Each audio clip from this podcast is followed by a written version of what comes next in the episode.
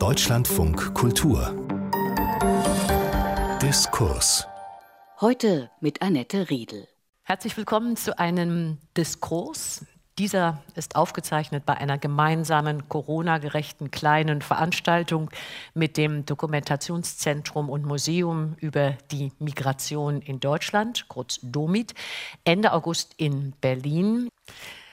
Unser Thema ist unter der Überschrift Dekolonialisiert euch ein kolonialkritischer Blick auf Migration und Rassismus in Deutschland. Es diskutieren Tahir Della, Sprecher der Initiative Schwarzer Menschen in Deutschland, die Sozial- und Kulturanthropologin und Migrationsexpertin Sabura Nackspand und die afrodeutsche Historikerin und Journalistin Bebero Lehmann von DOMIT. Sie engagiert sich unter anderem auch in der bundesweiten Initiative Decolonize Germany. Ich würde gern so in das Thema einsteigen, dass ich von Ihnen allen dreien in kurzen wenigen Worten gerne hören würde, wo denn koloniale Spuren in Ihrer eigenen Familiengeschichte sind. Vielleicht mögen Sie den Anfang machen, Frau Lehmann. Ja, ich finde, das ist eine interessante Frage die so ein bisschen vermuten lässt, oder dass das vor allem ähm, auf der migrantischen Seite meiner Familiengeschichte liegt. Und da könnte man natürlich argumentieren, dass es da koloniale Spuren gibt, nicht zuletzt, weil Migrantinnen und Migranten in Deutschland bis heute anders von kolonialen Kontinuitäten in Deutschland betroffen sind. Genauso würde ich aber argumentieren, kann es die auch auf der deutsch-deutschen Seite nicht nur meiner Familie geben und äh, gibt es die auch oftmals. Ein Beispiel zum Beispiel, eine Kollegin von mir hat äh, kürzlich herausgefunden, dass ihr Großvater einem Kolonialkrieg für die Deutschen auch gekämpft hat. Und so würde ich sagen, ist es letzten Endes unser aller Geschichte und unser aller Erbe. Und es ist die Frage, wie wir jetzt damit umgehen wollen. Sagen Sie einfach für unsere Hörer zur Verortung, wo Ihre Familienwurzeln oder Teile Ihrer Familienwurzeln gelegen haben. mein Vater kommt aus dem Tschad, der ist in den 70ern nach Deutschland gekommen.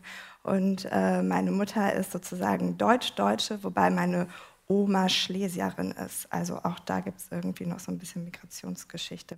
Tahir Della ist in eigenen Worten Promotor für Postkolonialismus und Antirassismus seit langer Zeit. Sie beschäftigt sich mit Fragen von Dekolonialisierung, aber auch mit Fragen von Rassismus in Deutschland. Würden Sie die Antwort so ähnlich geben wie äh, Frau Lehmann oder würden Sie es mit Ihrer eigenen Familiengeschichte im Hintergrund etwas anders beantworten? Ja, ich würde auch sagen ja und nein. nein, weil der schwarze Teil meiner Familie aus den äh, Vereinigten Staaten kommt, also mein Vater. Und ja, weil natürlich als afrodiasporisches Mitglied der Community hier durchaus auch sagen kann, dass wir als Diaspora hier sind aufgrund der kolonialen Zeit und Epoche. Und dazu gehört natürlich auch die Versklavung von schwarzen Menschen, Menschen afrikanischer Herkunft, die dazu beigetragen haben, dass die Diaspora überhaupt so gibt in der Form. Und auch schwarze Menschen in Deutschland sind ein Ergebnis von dieser Zeit. Und Schwarze, sollten Sie vielleicht noch einen Halbsatz dazu sagen, groß geschrieben, weil das ist durchaus ein Statement. Genau, weil es hier nicht um ein Adjektiv geht, um eine Farbbezeichnung, sondern es geht um eine Erfahrung, die hier beschrieben wird, Rassismuserfahrung. Es geht um, ein, äh, um eine Erfahrung, zu einer Gemeinschaft zu gehören, Gesellschaft zu gehören, die eben Rassismus sozusagen immer wieder reproduziert. Und wir deswegen sagen, dass es kein Farbadjektiv ist, sondern eine politische Selbstbezeichnung ist. Sabura Nackspand arbeitet zurzeit als wissenschaftliche Mitarbeiterin beim Deutschen Zentrum für Integrations- und Migrationsforschung.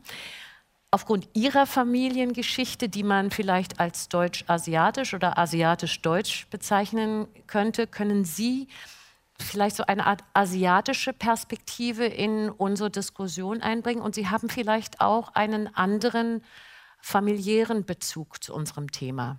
Ja, also ich finde es gerade interessant zu sehen, wie unsere verschiedenen Migrations- oder Backgrounds sozusagen äh, mit Kolonialismus und Migration zusammenhängen. Bei meinen Eltern ist es so, dass sie beide aus verschiedenen Teilen Indiens, also mein Vater kommt ganz aus dem Norden, aus dem Punjab, was sozusagen nach dem Kolonialismus in äh, Indien und Pakistan aufgeteilt wurde. Er kommt dort von der indischen Seite, ganz aus dem Norden. Und meine Mutter ist Muslimin, kommt aus Tamil Nadu, ähm, ganz im Süden von Indien. In Pondicherry, was von Franzosen kolonialisiert wurde. Indien, was von den Briten kolonialisiert wurde. Und beide sind Arbeitsmigrantinnen gewesen, die in den späten 70ern, Anfang 80er nach Deutschland gekommen sind. Auf der Suche nach einem besseren Leben, um ihre Familien zu unterstützen etc. Und sind aber auch, haben sich erst in München auf dem Flohmarkt kennengelernt. Also es war so eine Art Bollywood Love Story, die dann nicht gut geendet ist. Aber es gibt sie. Genau. Und die haben sich erst in Deutschland kennengelernt, was auch ungewöhnlich ist, weil natürlich viele Arbeitsmigrantinnen irgendwie gemeinsam hierher migrieren oder dann später. Es ist ja so, dass Migrationsgeschichte und Kolonialgeschichte zumeist bisher vor allen Dingen wissenschaftlich getrennt diskutiert worden ist oder auch noch wird. Warum macht es Sinn, es zusammen zu diskutieren? Grundsätzlich ist es ja so, dass die Migrationsgeschichte und die Kolonialgeschichte sich unabhängig voneinander als eigenständige Forschungszweige entwickelt haben.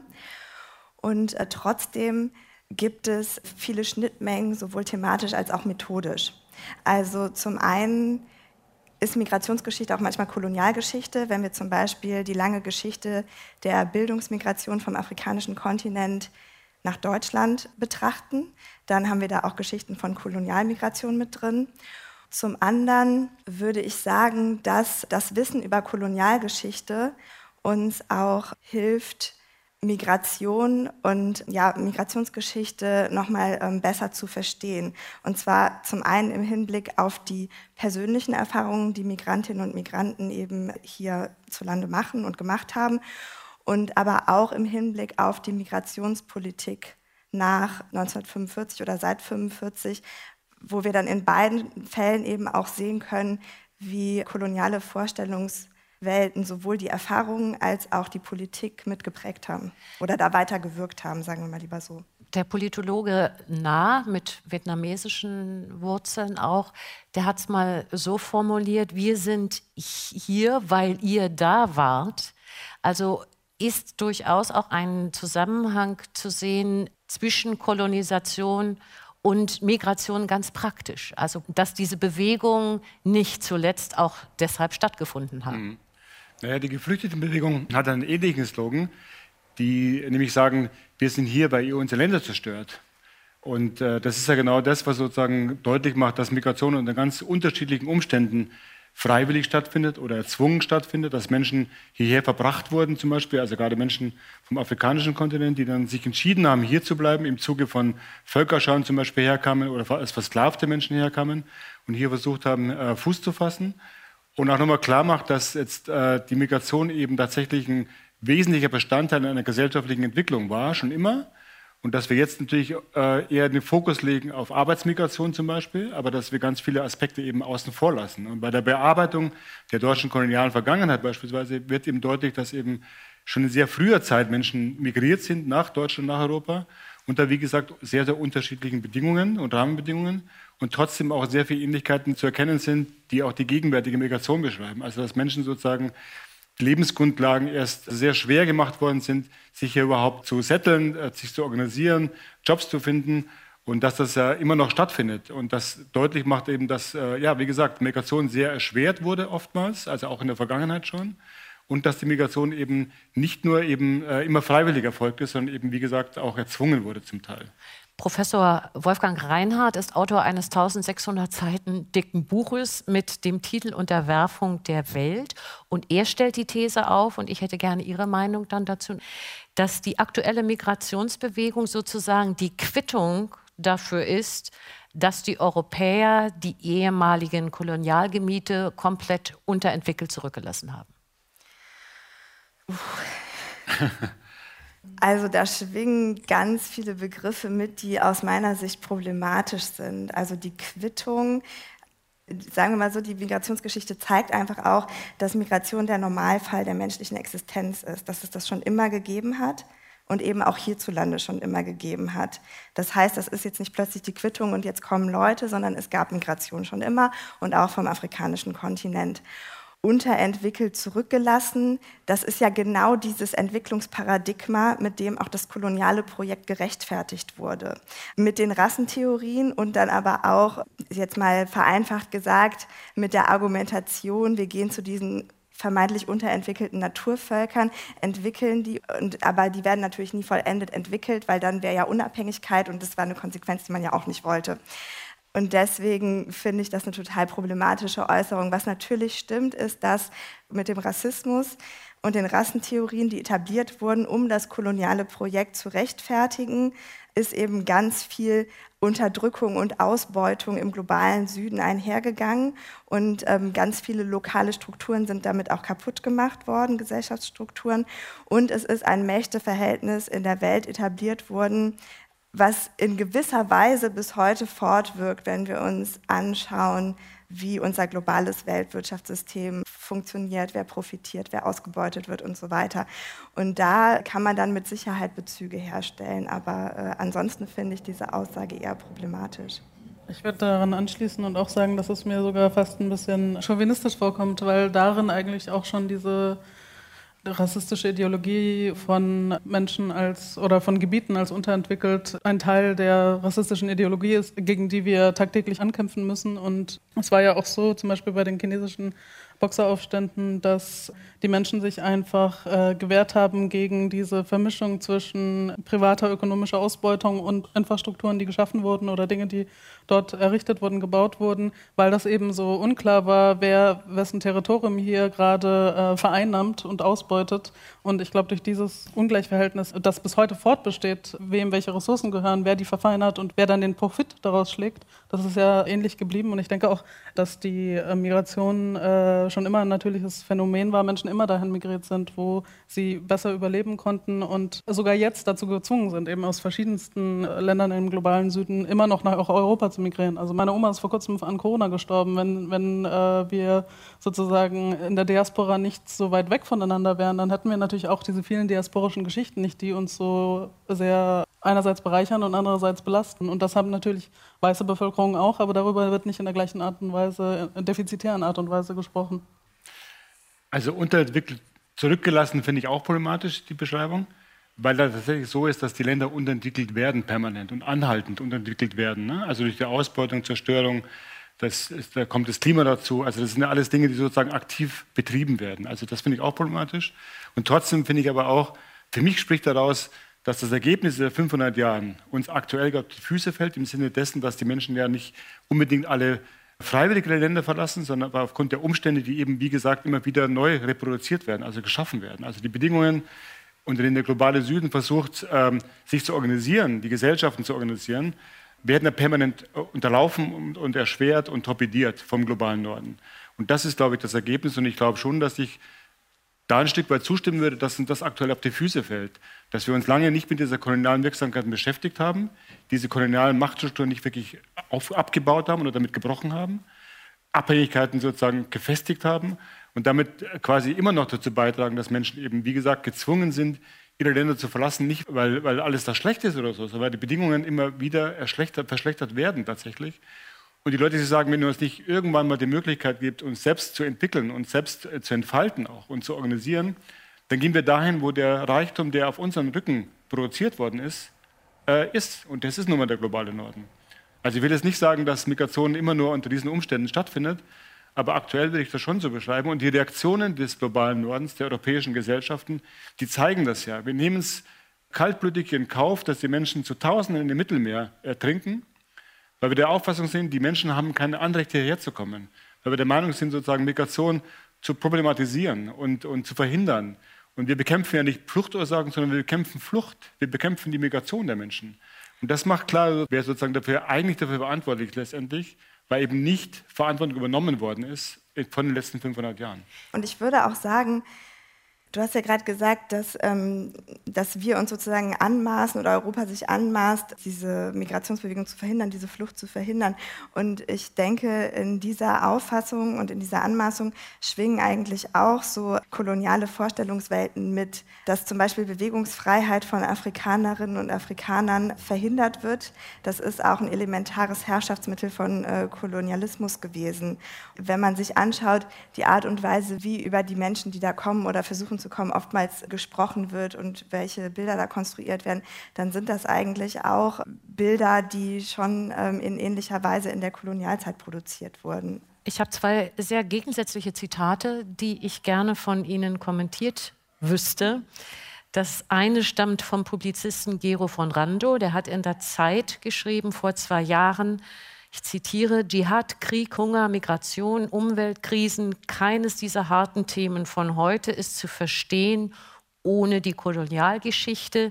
Kolonialismus ist der große Bumerang, der auf seine Herkunftsländer zufliegt. Und der aus Äthiopien stammende Bestsellerautor und Unternehmensberater Asfer Wossen Aserate hat Folgendes geschrieben, nochmal ein Zitat. Wer sind die größten Exporteure von Migranten auf dieser Welt? Das sind die afrikanischen Gewaltherrscher, die ihren eigenen Völkern in ihren eigenen Ländern kein menschenwürdiges Dasein ermöglichen. Zwei sehr, sehr gegensätzliche Zitate. Bitte kommentieren Sie jetzt.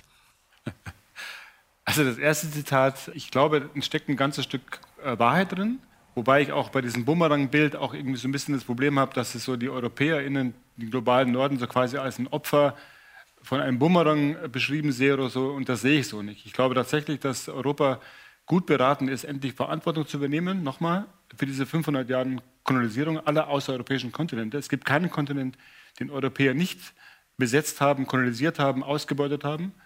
Und äh, es ist tatsächlich an der Zeit, endlich da sich darum zu kümmern tatsächlich. Und zwar nicht, um Migration zu verhindern oder Flucht zu verhindern, sondern wirklich, um klarzumachen, wir haben eine enorme Schuld auf uns geladen mit diesen 500 Jahren und einen enormen Schaden angerichtet und den gilt es wieder gut zu machen und in Ordnung zu bringen. Und zwar nicht mit 10 Millionen Euro, wie das Deutschland gerade versucht hat bei dem Völkermord in Namibia, sondern wirklich mit einer umfassenden Aufarbeitung dieser 500 Jahren Kolonisierungsgeschichte. Also ja, ich würde sagen, es fällt uns auf die Füße, aber ich würde Europa da nicht als ein armes Opfer, das es von einem Bumerang getroffen wird, sondern es fällt das auf unsere Füße zurück, was wir sozusagen in den letzten 500 Jahren angerichtet haben, ausgehend vom globalen Norden, von Europa. Und das andere Zitat, was natürlich darauf anspielt, dass es viele Diktaturen gibt, dass es viel Korruption gibt, dass es viel Vetternwirtschaft gibt, dass es viel Ausbeutung gibt in Ländern des globalen Südens, was natürlich auch Migration provoziert. Also ich finde es interessant, ich muss gerade an den Fall Libanon denken zum Beispiel, wo es ja eine kleine Petition gab, auch von libanesischen BürgerInnen, dass Frankreich wieder die Kontrolle über den Libanon übernehmen soll. Und das war eben auch der Gestus, mit dem Macron nach dieser Explosion dort aufgetaucht ist. Ich habe dann natürlich auch mit einigen Freundinnen darüber gesprochen und könnte das vielleicht so als postkoloniale Melancholie bezeichnen, dass es auch wirklich jetzt mit dem arabischen Frühling mit verschiedenen Aufstandsbewegungen sehr frustrierend ist und zu sehen, wie schwierig das ist, das Erbe des Kolonialismus zu dekonstruieren oder ich würde gar nicht von rückgängig machen sprechen, sondern wirklich sich anzugucken, was hat dieses Machtverhältnis auf verschiedensten Ebenen angerichtet und wie können wir aus diesen Machtverhältnissen, vor allem den ökonomischen Verhältnissen, wieder rauskommen. Im Libanon sieht man zum Beispiel verschiedenste äh, Firmen, die dort angesiedelt sind, die das Land auch aushöhlen und äh, das sind eben nicht nur arabische oder libanesische Firmen, sondern eben imperiale ökonomische Verhältnisse, die dort ansässig sind, genauso in Ägypten, äh, genauso die ganzen Kriege, die in Nahost seit Jahrzehnten passieren. Das sind ja sozusagen nicht nur Konflikte, die die Barbaren da unten unter sich aushandeln, sondern das hat natürlich mit ähm, globalen Machtverhältnissen zu tun und mit Ressourcen. Und ich denke, das ist ein langer Weg und wir sind jetzt in einem Zeitalter, in dem die Geschichte des Kolonialismus auf Europa zurückkommt. Und das, ich finde es besonders in Deutschland äh, besonders bezeichnend, wie, wie sehr sich dagegen gewehrt wird, sich damit, damit auseinanderzusetzen und auch kritisch äh, damit auseinanderzusetzen. Deswegen bin ich froh, dass wir heute hier in dieser Form miteinander sprechen und diese Themen zusammenbringen, weil für mich Kolonialismus und äh, die Art und Weise, wie es mit Migration zusammenhängt, vor allem mit Kolonialrassismus zu tun hat und mit dem weißen Blick, mit dem der Kolonialismus People of Color und schwarze Menschen seit Jahrhunderten rassifiziert und also auch formiert. Es hinterlässt einen Eindruck auf unseren Körpern und auf der Art und Weise, wie wir uns in dieser Gesellschaft bewegen können, wie wir sprechen können, wie wir gehört werden, wie wir sichtbar werden oder nicht. Ich spreche zum Beispiel immer von der deutschen Sprache als meine erste Kolonialsprache, von der englischen als meine zweite, von der französischen als meine dritte und ich kann die auch alle äh, aus einem bestimmten Grund. Ähm, und äh, das verstehen aber die meisten äh, weißen deutschen Menschen nicht, weil sie noch nicht mal wissen, dass es Südasiatinnen in Deutschland gibt und dass wir hier geboren und groß geworden sind. Viele von uns sind müde davon, uns immer wieder erklären zu müssen. Und diese Zusammenhänge, die wir nicht in der Schule beigebracht bekommen, das sind Hintergründe, über die wir sehr wenig Bescheid wissen. Und das, glaube ich, müssen wir langsam als Gesellschaften in Europa angehen. Wir kommen auf die deutschen Verhältnisse gleich noch sehr viel intensiver. Frau Lehmann, Sie wollten auch noch was dazu sagen und ich würde gern sozusagen Ihnen noch eine Nachfrage mit auf den Weg geben. Wenn schlechtes Regieren und schlechtes Wirtschaften festzustellen ist, und darauf spielt ja das Zitat von Wossen Asserate an, dann ist das immer ein Erbe der kolonialen Zeit? Fragezeichen. Ich würde sagen, grundsätzlich ist die Krux an der Sache, zum Beispiel jetzt äh, im afrikanischen Kontext, der Nationalstaat ist einerseits ein absolut westliches Konstrukt und eigentlich sozusagen westlicher Import in die Welt. Gleichzeitig war aber die Gründung des Nationalstaats sozusagen das Instrument zur Unabhängigkeit. So, also um unabhängig zu werden von den Kolonialmächten, galt es, einen Nationalstaat zu gründen. Und das ist dann eben ja, das Produkt dieser Unabhängigkeitskämpfe und der Dekolonialisierungsphase. Gleichzeitig, weil es aber eben auch so ein westliches äh, Konzept ist, was eine Einheit von einer Nation und von einem Volk sozusagen impliziert, hat das im afrikanischen Kontext nicht funktioniert. Weil, also, das sind ja oftmals noch dieselben oder sehr ähnliche Grenzen wie die, die die Kolonialmächte gezogen haben. Die sehr willkürlich waren. Die sehr willkürlich waren. Und das schließt immer ganz viele verschiedene Volksgruppen mit ein. Das heißt, diese nationale Identität, wie die jetzt im europäischen Kontext konstruiert wurde, die hat da nicht funktioniert. Und gleichzeitig haben aber Kolonialmächte durch dieses Prinzip von Teile und Herrsche auch dazu geführt, die Volksgruppen sozusagen in sogenannte Stammesgruppen zu spalten und ganz oft dann eben einer Gruppe ein bisschen mehr Rechte, ein bisschen mehr Macht äh, gegeben und ähm, damit auch massive Konflikte geschürt, die dann nach der Unabhängigkeit wieder aufgebrochen sind, wie uns zum Beispiel auch Ruanda zeigt. Hm. Oder Sri Lanka. Äh, schauen wir auf Deutschland. Sie haben es schon gerade angestoßen, Frau Nackspand. Kolonialismus ist in Deutschland, ich glaube, so kann man es sagen, ein vergessenes oder verdrängtes Kapitel unter dem Motto, ach, das war so kurz und wir hatten auch gar nicht so viele koloniale Gebiete. Man setzt sich offenbar nach wie vor nicht damit auseinander. Und die Frage wäre, wohin soll es gehen? Also wie kann und soll sich die deutsche Gesellschaft mit diesem Teil ihrer Vergangenheit auseinandersetzen? In Klammern, in Lehrplänen taucht es beispielsweise in Schulen oder Universitäten so gut wie gar nicht als Thema bis jetzt auf. Wie geht man mit dieser Vergangenheit sachdienlicher, vielleicht auch ernsthafter und intensiver um, als es bisher, so scheint es, geschehen ist? Naja, ich glaube, diese anhaltende Verweigerung, die ja jetzt sich allmählich aufweicht. Ich meine, Deutschlandfunk zum Beispiel hat sich entschieden, dieses Jahr einen Schwerpunkt zu setzen, Aufarbeitung der kolonialen Vergangenheit, dekolonisiert euch. Und dennoch ist es natürlich so, dass breite Teile der Gesellschaft nicht wirklich bereit sind, sich damit zu beschäftigen. Und ich glaube, einer der Gründe, das sind bestimmt noch mehr, aber einer der wesentlichen Gründe ist, glaube ich, dass wir uns insgesamt in Deutschland schwer tun, damit überhaupt Rassismus besprechbar zu machen. Zuzugeben, dass es ein Rassismusproblem gibt, das tief verankert ist, das natürlich auch unmittelbar im Zusammenhang mit der kolonialen Vergangenheit zu betrachten ist. Und dass diese Beweigerung natürlich auch bedeutet, dass wir uns nicht wirklich äh, vorstellen wollen oder können, Dinge zu verändern in der Gesellschaft. Und ich glaube, diese Angst sozusagen, ich muss mich in einer Epoche äh, erstellen oder so und muss damit ganz viele Sachen in Frage stellen oder auch verlernen, die ist zum Teil ja unnötig, glaube ich, weil wir können, glaube ich, mehr gewinnen, als wir verlieren. Und ich glaube, dass diejenigen, die diese Auseinandersetzung am meisten sträuben, das sind diejenigen, die auch wirklich eher dazu neigen, Dinge zu problematisieren, die ich nicht problematisch finde. Also die gleichen Menschen, die zum Beispiel die Migration als die Mutter aller Probleme betrachten, die wollen auch keine Studien durchführen zu Racial Profiling in der Polizei. Und das macht deutlich, dass das zusammenhängt und dass die Beweigerung sozusagen ganz viele Aspekte mit einschließt, nicht diskutieren zu wollen, sich nicht damit zu beschäftigen, weil es natürlich am Ende des Tages auch zu einer Frage führt, in welcher Art von Gesellschaft wollen wir eigentlich leben? Ist das System, mit dem wir es hier zu tun haben, im globalen Norden oder auch global betrachtet, eigentlich überhaupt noch zielführend, funktionsfähig oder so, damit alle Menschen wirklich unter gerechten und menschlichen Bedingungen leben können? Oder muss da einiges sich verändern, grundlegend verändern und nicht ein paar Stellschrauben nur, dass es irgendwie ein bisschen bunter wird, sondern wirklich grundlegende Fragen gestellt werden? Und ich glaube, das ist die Furcht von vielen dieser Debatte sozusagen, sich zu verweigern.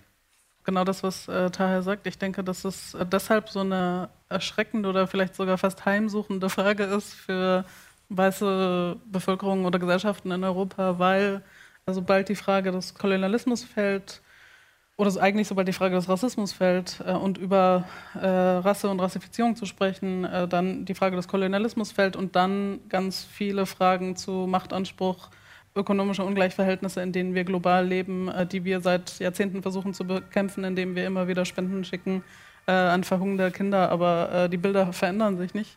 Und die Verhältnisse verändern sich auch nicht. Also genau, das ist sozusagen so eine Art Machtanspruch in Frage stellt. Und ich glaube, das ist das, was so heikel ist an dem ganzen Thema. Ich merke es jetzt auch in der Migrationsforschung zum Beispiel, in der immer also sowohl Migration, Integration äh, von Rassismus getrennt behandelt wird, als auch äh, Migration, Integration äh, getrennt von Kolonialismus. Also diese ganzen Teilbereiche aufgemacht werden. Das ist ja eigentlich, könnte man sagen, das ist auch schon so eine, eine Art koloniales äh, Divide and Rule, diese verschiedenen Aspekte nicht in Zusammenhang zu bringen, damit man sich eben nicht mit Ansprüchen von Ländern und Menschen und äh, Subjekten, die hierher, sich hierher bewegt haben, äh, auseinandersetzen muss.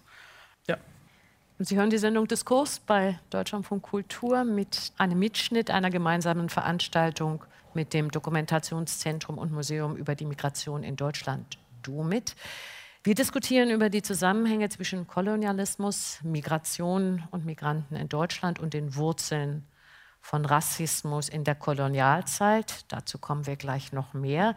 Es diskutieren Tahir Della, Sprecher der Initiative Schwarzer Menschen in Deutschland, die Politikwissenschaftlerin und Migrationsexpertin Sabura Nakspand, die Sie eben gehört haben, und die afrodeutsche Historikerin und Journalistin Bebero Lehmann, an die ich die Frage weitergeben möchte, wie Sie Kontinuitäten sehen zwischen kolonialen Vorstellungen und strukturellem Rassismus heute? Gerade jetzt auch im Zuge der Black Lives Matter-Bewegung ist ja nochmal weiteren Teilen der Gesellschaft Gott sei Dank bewusst geworden, dass der Rassismus in Deutschland äh, tief sitzt, auch strukturell. Und dieser Rassismus ist natürlich nicht vom Himmel gefallen, sondern der hat eine Geschichte. Und ich sehe da einmal eine Kontinuität sozusagen in der Lebenswirklichkeit von Migrantinnen und Migranten, in Deutschland.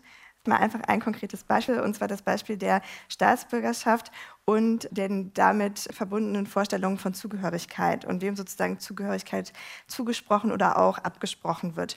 Und Staatsbürgerschaft in Deutschland in einem gewissen Zusammenhang fußt das irgendwie auch immer noch auf dem Reichs- und Staatsangehörigkeitsgesetz, das in der Kolonialzeit in Deutschland ähm, beschlossen wurde was ganz klar so ähm, beschlossen wurde, dass nur weiße Menschen Staatsbürger sein konnten und was eben das Ziel hatte, nicht weiße Menschen, Menschen aus den Kolonien, Menschen in den Kolonien von der Staatsbürgerschaft auszuschließen und damit eben auch von gleichen Rechten auszuschließen und von Besitz auszuschließen.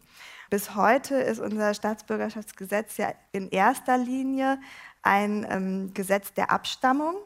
Und natürlich kann Staatsbürgerschaft auch erworben werden, zum Beispiel von Migrantinnen und Migranten, die lange schon hier leben. Aber letzten Endes hat sich das bis heute so weitergetragen, dass daran immer noch so eine Vorstellung von Weißsein und von Deutschland als weißer Nation angehaftet ist und sich Deutschland eben immer noch sehr stark als weiße Nation imaginiert. Das heißt, wenn ich nicht weiß und deutsch bin, egal ob das jetzt angeborene Staatsbürgerschaft ist oder erworbene, dann werde ich trotzdem immer wieder die Frage gestellt bekommen, woher kommst du? Und ich werde immer wieder den Satz hören, so ganz deutsch siehst du aber nicht aus. Und das zeigt eben einfach, wie dieses Konstrukt von Weißsein weiter wirkt und wie Zugehörigkeit da auch immer weiter so abgesprochen wird. Und ansonsten sehe ich Kontinuitäten zum Beispiel in der Praxis des Racial Profiling. Ich sehe Kontinuitäten in der Beschneidung von Bewegungsfreiheit von Afrikanerinnen und Afrikanern. Zum einen, äh, wenn es um Migration vom Kontinent geht, aber auch in Deutschland selbst durch die Praxis der Residenzpflicht. Denn das ist eigentlich eine Praxis, die es auch im kolonialen Kontext schon gab in Togo und die es eben jetzt in Deutschland immer noch gibt. Und dann ist es ja auch so, dass nicht zuletzt der UN-Bericht äh, von 2017 eindeutig belegt, dass der Rassismus gegenüber schwarzen Menschen in Deutschland äh, strukturell sehr tief sitzt im Bildungssystem, auf dem Wohnungsmarkt, auf dem Arbeitsmarkt und dass eben ja auch ein Rassismus ist, der wie gesagt nicht vom Himmel gefallen ist, sondern der seinen Ursprung im Kolonialismus und den da etablierten Vorstellungen hat. Wäre der einzig gangbare Weg, um diesem Thema beizukommen für Deutschland, mit der zweiten von zwei Lebenslügen aufzuräumen. Die erste, da sind wir gerade mehr oder weniger in Deutschland dabei, dass wir kein Einwanderungsland sind, hat lange gedauert, aber wird daran gearbeitet. Und die zweite, ja, vielleicht wirklich Lebenslüge, dass das Thema Rassismus in Deutschland keines ist. Also in den USA, das ist furchtbar rassistisch und da werden schwarze Menschen umgebracht und diskriminiert und so, aber bei uns doch nicht. Also ich glaube, es vermischen sich auch verschiedene Sachen, die aber miteinander zusammenhängen aus meiner Sicht. Das ist zum einen, würde ich sagen, ist das äh, dieses völkisch geprägte denken, dass äh, weiße, eine gewisse weiße Norm, die ja auch konstruiert ist, die ja auch nicht real ist in dem Sinne und es im Nationalsozialismus auch nie war, ähm, die wurde ja den Menschen auferzwungen. Und deswegen eben diese, dieser Zusammenhang auch mit Faschismus und auch mit der Auslöschung von anderen Körpern, egal ob jetzt behinderte Menschen, Homosexuelle oder Juden, Jüdinnen oder Roma und Sinti. Also dass sozusagen dieses völkische Denken noch nicht äh, komplett überwunden ist, dadurch, dass wir eben Rassismus weder benennen noch gezielt bekämpfen, auch jetzt auf institutioneller Ebene oder auf struktureller gesellschaftlicher Ebene. Äh, das ist das eine. Und das andere ist, wie rassistische und kolonialistische Vorstellungen miteinander zusammenhängen. Wenn ich daran denke, wie nach dem Nationalsozialismus in Bayern zum Beispiel die Polizeikarteien immer noch fahrende Völker weiter beforscht haben, bis heute Kategorien wie Rumänier, Bulgaren äh, sozusagen äh, so als Label-Austausch für das Z-Wort äh, genutzt werden. Und diese Vorstellung wiederum, beziehungsweise der jahrhundertealte Ausschluss von äh, Roma und Sinti in Europa oder in Deutschland darauf fußt, dass man irgendwie gedacht hat, die kommen aus Ägypten. Deswegen dieser Wortstamm vom Z-Wort. Das ist sozusagen die fortwährend immer außerhalb von Europa, außerhalb der weißen Norm, ähm, nicht zugehörigen, äh, nicht weißen Menschen. Das zieht sich einfach durch und das zeigt sich in der Migrationspolitik, das zeigt sich in dem institutionellen Rassismus in Schulen, in äh, Bildungsinstitutionen, in Universitäten, das zeigt sich in der Erinnerungspolitik, weil Sie auch vorhin gefragt haben, kann man dieses Thema überhaupt anpacken?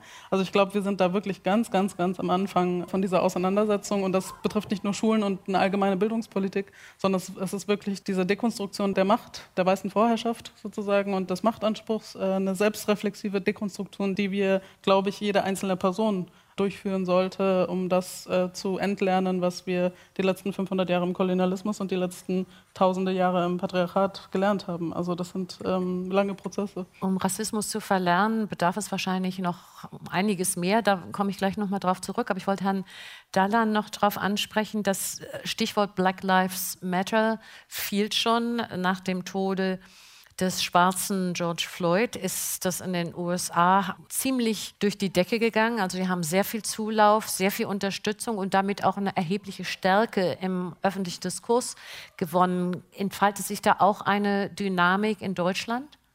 Na, das ist zu hoffen. Ne? Also die Ermordung von George Floyd war ja nicht die erste in der Form und auch nicht die letzte, wie wir jetzt wieder gesehen haben, ne? aktuell. Und dennoch habe ich natürlich so ein bisschen die Befürchtung, dass dieser Peak, der jetzt stattgefunden hat, der weltweit war, das war nicht bloß auf Deutschland beschränkt, das war wirklich in sämtlichen Ländern, die sonst normalerweise eher sich nicht sozusagen besonders hervortun, solche Proteste zu organisieren. Und gleichzeitig glaube ich aber auch, dass natürlich jetzt ähm, die Gefahr besteht, dass wir das nicht wirklich zum Anlass nehmen, mal die Strukturen, die Institutionen, das System in den Blick zu nehmen.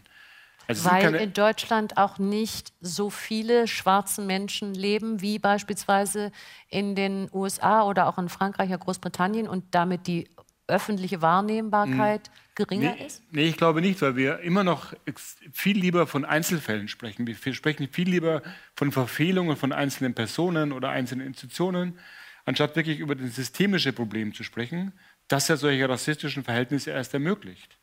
Und wir haben ja auch hier in Deutschland reihenweise Menschen, die durch staatliche Organe umgebracht werden, ermordet werden, wo staatliche Organe nicht nur in Einzelfällen versagen, wie es gern beschrieben wird, sondern wo ganz klar wird, es gibt einen tief verankerten institutionellen Rassismus. Wir ziehen nicht die Konsequenzen daraus. Und es ist ja klar, dass wir sozusagen uns nie wirklich, oder ich, ich interpretiere das immer so, was du gesagt hast, dass wir eigentlich nie wirklich gebrochen haben mit diesen rassistischen Vorstellungen, mit diesen faschistischen Vorstellungen, dass wir zwar versucht haben, damit umzugehen nach dem Motto, es hat nicht funktioniert, es ging schief, ne? wir haben zwei Kriege verloren zum Beispiel, Aber wir haben nicht wirklich mit den Ideen gebrochen. Wir haben nicht wirklich sozusagen mit der Aufarbeitung auch wirklich untersucht, was hat das mit uns als Gesellschaft, mit dem Selbstverständnis zu tun. Ne? Sind wir eine Gesellschaft, sozusagen, die sich zusammensetzt aus unterschiedlichsten Biografien und Erfahrungen? Oder wollen wir eigentlich eine Gesellschaft haben, die eben rein weiß ist beispielsweise?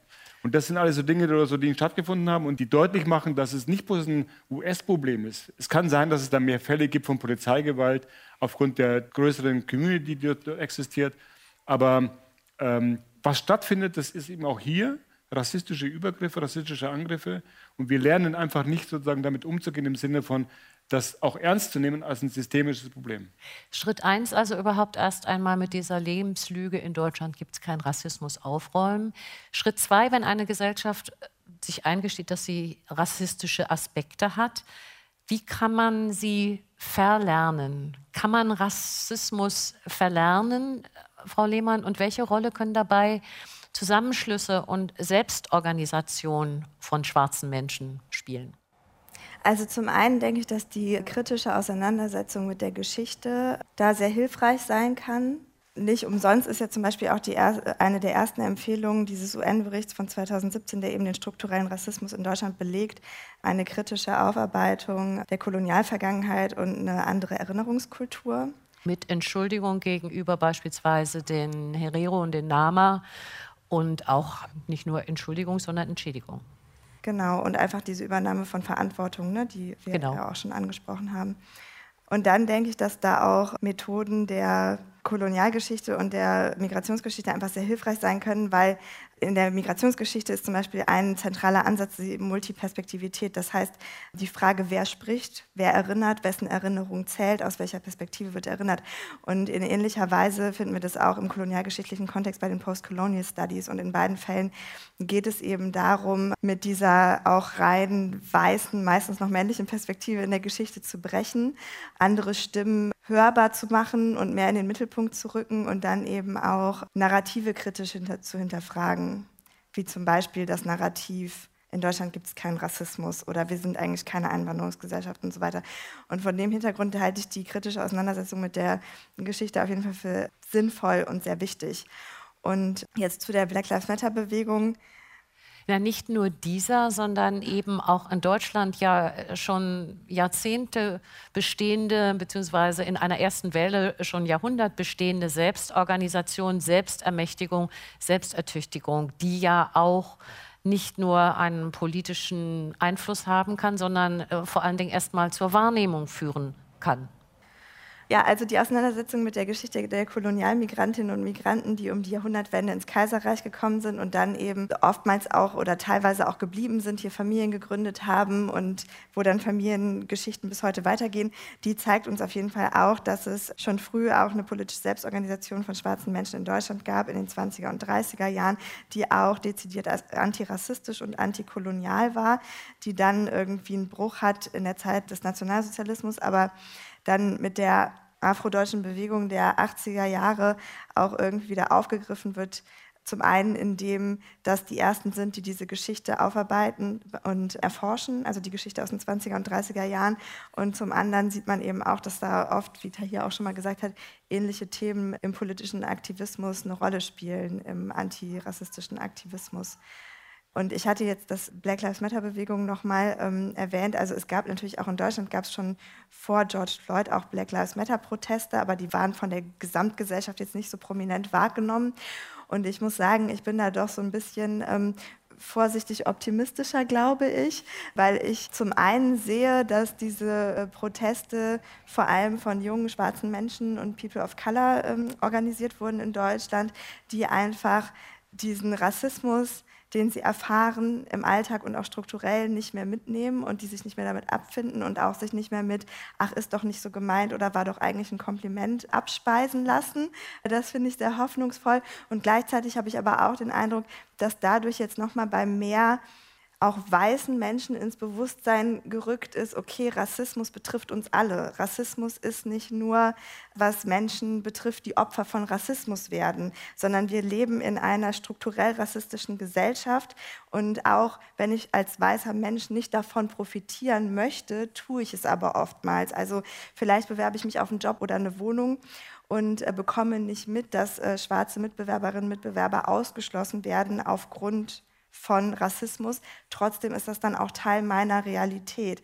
Und ich habe schon den Eindruck, dass das jetzt auch bei mehr Menschen dazu geführt hat, sich kritisch mit den eigenen Privilegien auseinanderzusetzen und zu der Erkenntnis zu gelangen, dass es eben auch nicht reicht, einfach zu sagen, ich bin nicht rassistisch, Hautfarbe spielt für mich keine Rolle, sondern dass es eben auch wichtig ist, wenn man nicht in einer rassistischen Gesellschaft leben möchte, auch eine aktive antirassistische Haltung einzunehmen. Wie Bundespräsident Steinmeier gesagt hat, es reicht heute nicht mehr, nicht rassistisch zu sein, sondern man muss anti gereicht.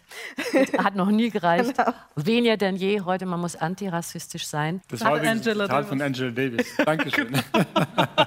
das ist ein sehr gutes Beispiel dafür, ja. wie weiße Stimmen, schwarze Stimmen und schwarze Wissensproduktion und auch die Wissensproduktion und auch den Widerstand von People, nicht nur People of Color und schwarzen Menschen, sondern jüdischen Menschen, kurdischen Menschen, Menschen, marginalisierten Menschen äh, schon seit Anfang des Jahrhunderts sozusagen immer wieder auch von Frauen äh, oft, also es ist äh, so in der äh, intersektionalen Frauenbewegung äh, wissen wir, dass ähm, Widerstand immer wieder Spuren hinterlässt in der Gesellschaft, aber diejenigen, von denen das ausgeht und die unterdrücken, die sich selbst wehren und die sich selbst ermächtigen, oft äh, vernachlässigt werden und dann eben diese Narrative dann vom Staat oder von anderen übernommen werden. Und ich glaube, ich würde gerne auf die Frage zur Selbstorganisation auch antworten weil ich jahrelang auch eben in intersektionalen Migrantinnenorganisationen aktiv war und jetzt auch im Moment in einem Kollektiv äh, Berlin Muslim Feminists das organisiert habe, weil es eben so wichtig ist, äh, sichere Räume für Menschen, die Rassismus erfahren, zu schaffen oder eben auch muslimische Frauen, die in Deutschland sichtbar sind, die immer damit mit diesem rassistischen Bild konfrontiert werden. Sie werden alle unterdrückt, vor allem wenn sie Kopftuch tragen.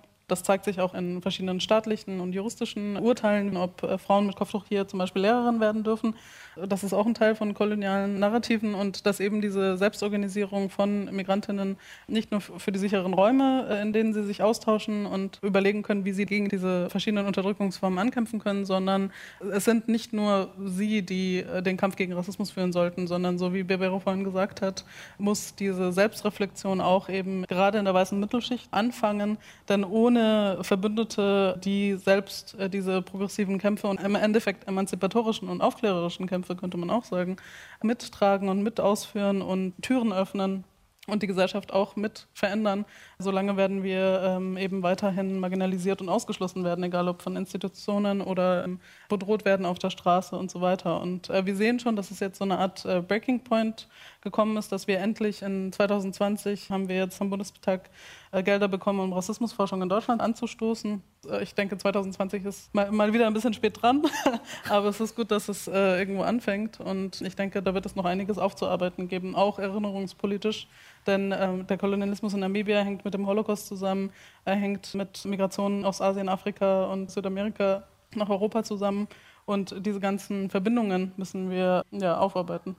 Also erstmal akzeptieren, dass es Rassismus gibt, dass es eine koloniale äh, Vergangenheit gibt, die Spuren bis heute hat, informieren darüber, im Zweifel auch in den Schulen, in den Lehrplänen, wie gesagt, bisher, wenn überhaupt, nur Spurenelemente davon.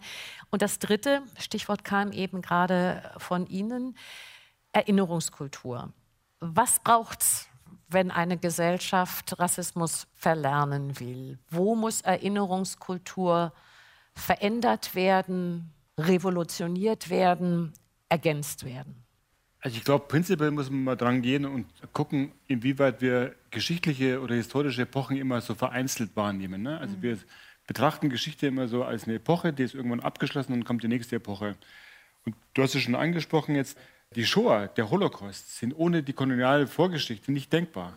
Also all das, was sozusagen in Namibia stattgefunden hat, wurde sozusagen im NS-Faschismus wiederholt oder reproduziert oder ausgeweitet in viel größeren Dimensionen, keine Frage. Aber es ist sozusagen nicht denkbar ohne das, was vorher passiert ist. Und was in der kolonialen Epoche passiert ist, ist sozusagen nicht denkbar ohne dieses rassistische äh, Denken, Konzepte, die vorher entwickelt worden sind, in der Zeit der Aufklärung, zum Beispiel von Kandidaten wie Hegel und Kant. Also all das muss man im Blick genommen als nicht was, was voneinander getrennt zu betrachten, sondern als eine Fortsetzung von Machtverhältnissen, Entwicklung von Machtverhältnissen, Herrschaftsverhältnissen bis zum heutigen Tag gelten. Deswegen spreche ich auch ungern von der kolonialen Vergangenheit, weil sozusagen das auch wieder so einen Versuch macht, das war irgendwann zu Ende mit der sogenannten Unabhängigkeit der Länder auf dem afrikanischen Kontinent. Was so ja nicht stimmt. Diese Länder wurden, du hast es schon angesprochen, künstlich geschaffen von Europäerinnen, mit lineal gezogen zum Teil. Eingeladen von Bismarck zu einer Konferenz, wo die sich sozusagen einen ganzen Kontinent aufgeteilt haben und wo klar wird oder so, das sind alles sozusagen die Folgen, mit denen wir es jetzt zu tun haben.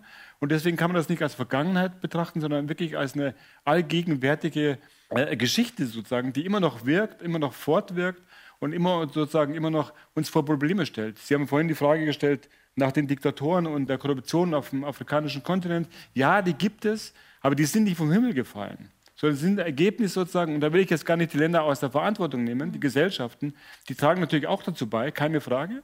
Aber der Kern des Problems liegt woanders. Er liegt eben in diesen 500 Jahren, die eben, wie gesagt, nochmal nicht als losgelöste Epochen zu betrachten sind, sondern wirklich als eine 500-jährige Geschichte, die bis heute sozusagen funktioniert für viele Teile der Gesellschaft, also im globalen Norden natürlich, und von dem wir uns verabschieden müssen, von diesem Denken, dass wir sozusagen Europäer immer die Antwort haben, immer sozusagen wissen, wo es lang geht, immer die richtigen Hilfen anbieten und wenn die nicht angenommen werden, ja, dann, dann, dann landen wir da mit, mit Fallschirmtruppen und, und bringen alles in Ordnung, so wie die Franzosen.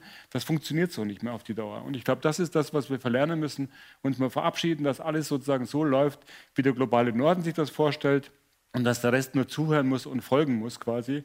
Das sind so Aspekte, glaube ich, die mir so spontan sofort einfallen. Ne? Und welche Impulse könnte ein Denkmal der Migration oder der Kolonialisierung setzen? Oder kann das Museum für Migration, was im Stehen ist, einen entscheidenden Anteil daran haben, dass tatsächlich Geschichte nicht in Vergessenheit gerät. Also erstmal muss man sie sich bewusst machen, aber wenn sie dann irgendwann bewusst ist, tatsächlich auch bewusst bleibt. Meine Kollegin ist gerade hier im Publikum auch, äh, Anna Barbale, die genau an so einem Konzept arbeitet. Wie muss Erinnerungspolitik aussehen? Also wir Deutschen sind da ganz großartig daran, Denkmäler zu setzen, um sozusagen zu, Haken zu machen. Ne? Und genau darum darf es eben nicht gehen. Also wir brauchen Orte sozusagen, wo wir überhaupt mal lernen, was überhaupt stattgefunden hat in den letzten 500 Jahren. Wir wissen Zum Beispiel, wie kann so ein Ort, was kann so ein Ort sein? Ein Museum? Ja, Museum, auch da bin ich immer so ein bisschen skeptisch, auch Museum sozusagen ähm, schließt ja so ein bisschen ab. Ne? Da werden Dinge dann ausgestellt, man kann sich die anschauen. Ich glaube, wir brauchen Lernorte. Und ich glaube, also eine Blaupause zum Beispiel ist für mich immer noch die Topografie des Terrors hier in Berlin, wo sozusagen der Versuch unternommen wird, nicht bloß Geschichte abzubilden, sondern auch wirklich sozusagen zu analysieren, aufzuklären. Also nicht nur Stehlenfeld, äh, wo alle dann vorbeilaufen und sagen, aha, Denkmal, sondern tatsächlich genau. auch das genau. Wissen genau. dazu stellen. Wobei ich jetzt nicht sagen will, es darf keine Denkmäler geben, ne? um Gottes Willen. Es muss auch schon sozusagen auch Zeichen im öffentlichen Raum stattfinden, dass wir sozusagen zum Beispiel dem Widerstand gedenken, dass wir wirklich auch den Widerstand sozusagen oder diejenigen, die sozusagen das Opfer wurden von Verbrechen oder so, dass denen auch gedacht wird. Keine Frage. Ne? Aber das darf sozusagen nicht alleine sein. Wir brauchen wirklich Orte, wo wir dann sich auch erlernen, wie es denn eigentlich besser sein könnte in der Gesellschaft beispielsweise oder eben Dinge auch verlernen. Das heißt, wir müssen sozusagen ganz viele Aspekte abbilden, sichtbar machen, um vermitteln, weil wir, wie gesagt, nochmal, wir wissen von diesen 500 Jahren eigentlich im Grunde viel zu wenig, was da eigentlich stattgefunden hat letztendlich. Und das erstmal zu erforschen gilt es, glaube ich, und dann können wir auch sozusagen aus diesen Erforschten auch dann auch die entsprechenden Konsequenzen ziehen. Und was, denke ich, auch ein ganz wichtiger Aspekt ist, also erstmal äh, so das Verständnis von Museum als ein Lernort und nicht ein abgeschlossener Raum, wo dann irgendwie äh, Objekte stehen und dann liest man sich die Geschichte dazu durch oder so. Das ist natürlich auch unser Verständnis bei Domit von einem Museum. Aber dann finde ich auch ganz wichtig die Frage, wer gestaltet diese Ausstellung, wer gestaltet das Museum, wer gestaltet die Denkmäler, die dem Widerstand gedenken und so weiter. Und das ist natürlich auch ein Ansatz, der bei uns ganz zentral ist und den ich eben auch wichtig finde, dass das auch Menschen sind, die anders von kolonialen Kontinuitäten bis heute in unserer Gesellschaft betroffen sind und dass es hochpartizipative Prozesse eben auch sind. Sagen Sie einen ganz kurzen Satz dazu, weil es vielleicht nicht jeder weiß. Es gibt ein Migrationsmuseum oder wird es geben in Köln, was im Entstehen ist. Genau, also vielleicht ganz kurz, DOMIT, das Dokumentationszentrum und Museum über die Migration in Deutschland. Das sitzt in Köln und das ist aus einer migrantischen Selbstorganisation eben heraus entstanden wurde 1990 gegründet, um Migrationsgeschichte in Deutschland zu dokumentieren, zu einer Zeit, wo das irgendwie sonst nicht passiert ist und wo Migrantinnen und Migranten gesagt hat, das ist aber wichtig, das ist Teil der deutschen Geschichte und wir müssen das irgendwie selber machen. Und dann wurde auch schnell schon das Ziel formuliert, ein Museum für Migrationsgeschichte zu gründen, was jetzt aber nicht nur für die Migranten über die Geschichte der Migranten ist, sondern was ähm, gesamtgesellschaftlich relevant ist und einfach ganz klar zeigt, Migration ist der Normalfall und auch Deutschland war schon immer eine Einwanderungsgesellschaft und das ist sozusagen unser aller Geschichte. Und Ende letzten Jahres kam dann eben der Bescheid von Bund und Land, dass dieses Museum tatsächlich kommt und jetzt wird es entstehen in Köln. Genau. Ich möchte zum Schluss ganz gerne noch ein Reizwort in die Runde werfen. Humboldt-Forum. In Berlin ist es im Entstehen wahrscheinlich das Prestige-Kulturprojekt überhaupt in Deutschland im Moment, aber auch eines der umstrittensten wahrscheinlich. Herzstück ist die ethnologische Sammlung mit Objekten. Einige sagen, die erworben wurden zu Kolonialzeiten, andere sagen, die geklaut wurden, um es mal so zu nennen, wie es wahrscheinlich auch war. Das Humboldt-Forum selbst sagt, sie wollen auch Begegnungsort sein. Sie wollen möglich machen, dass es einen Austausch gibt zwischen ehemals Kolonialisierten und den ehemaligen Kolonialherren. Da hat es, wie gesagt, wirklich heftige Kritik noch immer, gibt es sie daran gegeben. Eines muss man aber vielleicht doch sagen. Vielleicht hat die Diskussion um das Humboldt-Forum etwas bewirkt, was bis dahin nicht da war, nämlich dass Deutschland tatsächlich angefangen hat, sich mit kolonialer Geschichte auseinanderzusetzen. Ich fürchte, also, muss ich widersprechen. Äh, äh, nur einen einzigen Satz, den ich sagen wollte, ist, bevor wir anfangen, äh, darüber nachzudenken, Denkmäler für den Kolonialismus äh, zu erstellen, müssten wir erstmal die überwinden, die wir gerade die wir gerade erstellen. Also das ist eben genau äh, das Stichwort äh, Humboldt 21, das ja eine ziemliche Katastrophe ist, wenn es um Erinnerungspolitik und eben ähm, Aushandlungen geht. Aber natürlich hat es die Debatte angestoßen und ja, daher vielleicht möchtest du mehr dazu sagen. Ja, wobei man sagen muss, das war ja nicht die Intention bei dem Beschluss dieses Schlosses. Nö, es war ein Versehen.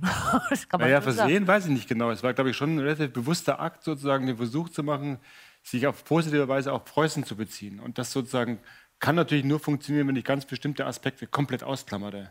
Dass zum Beispiel Preußen sich aktiv am Versklavungshandel beteiligt hat, zum Beispiel.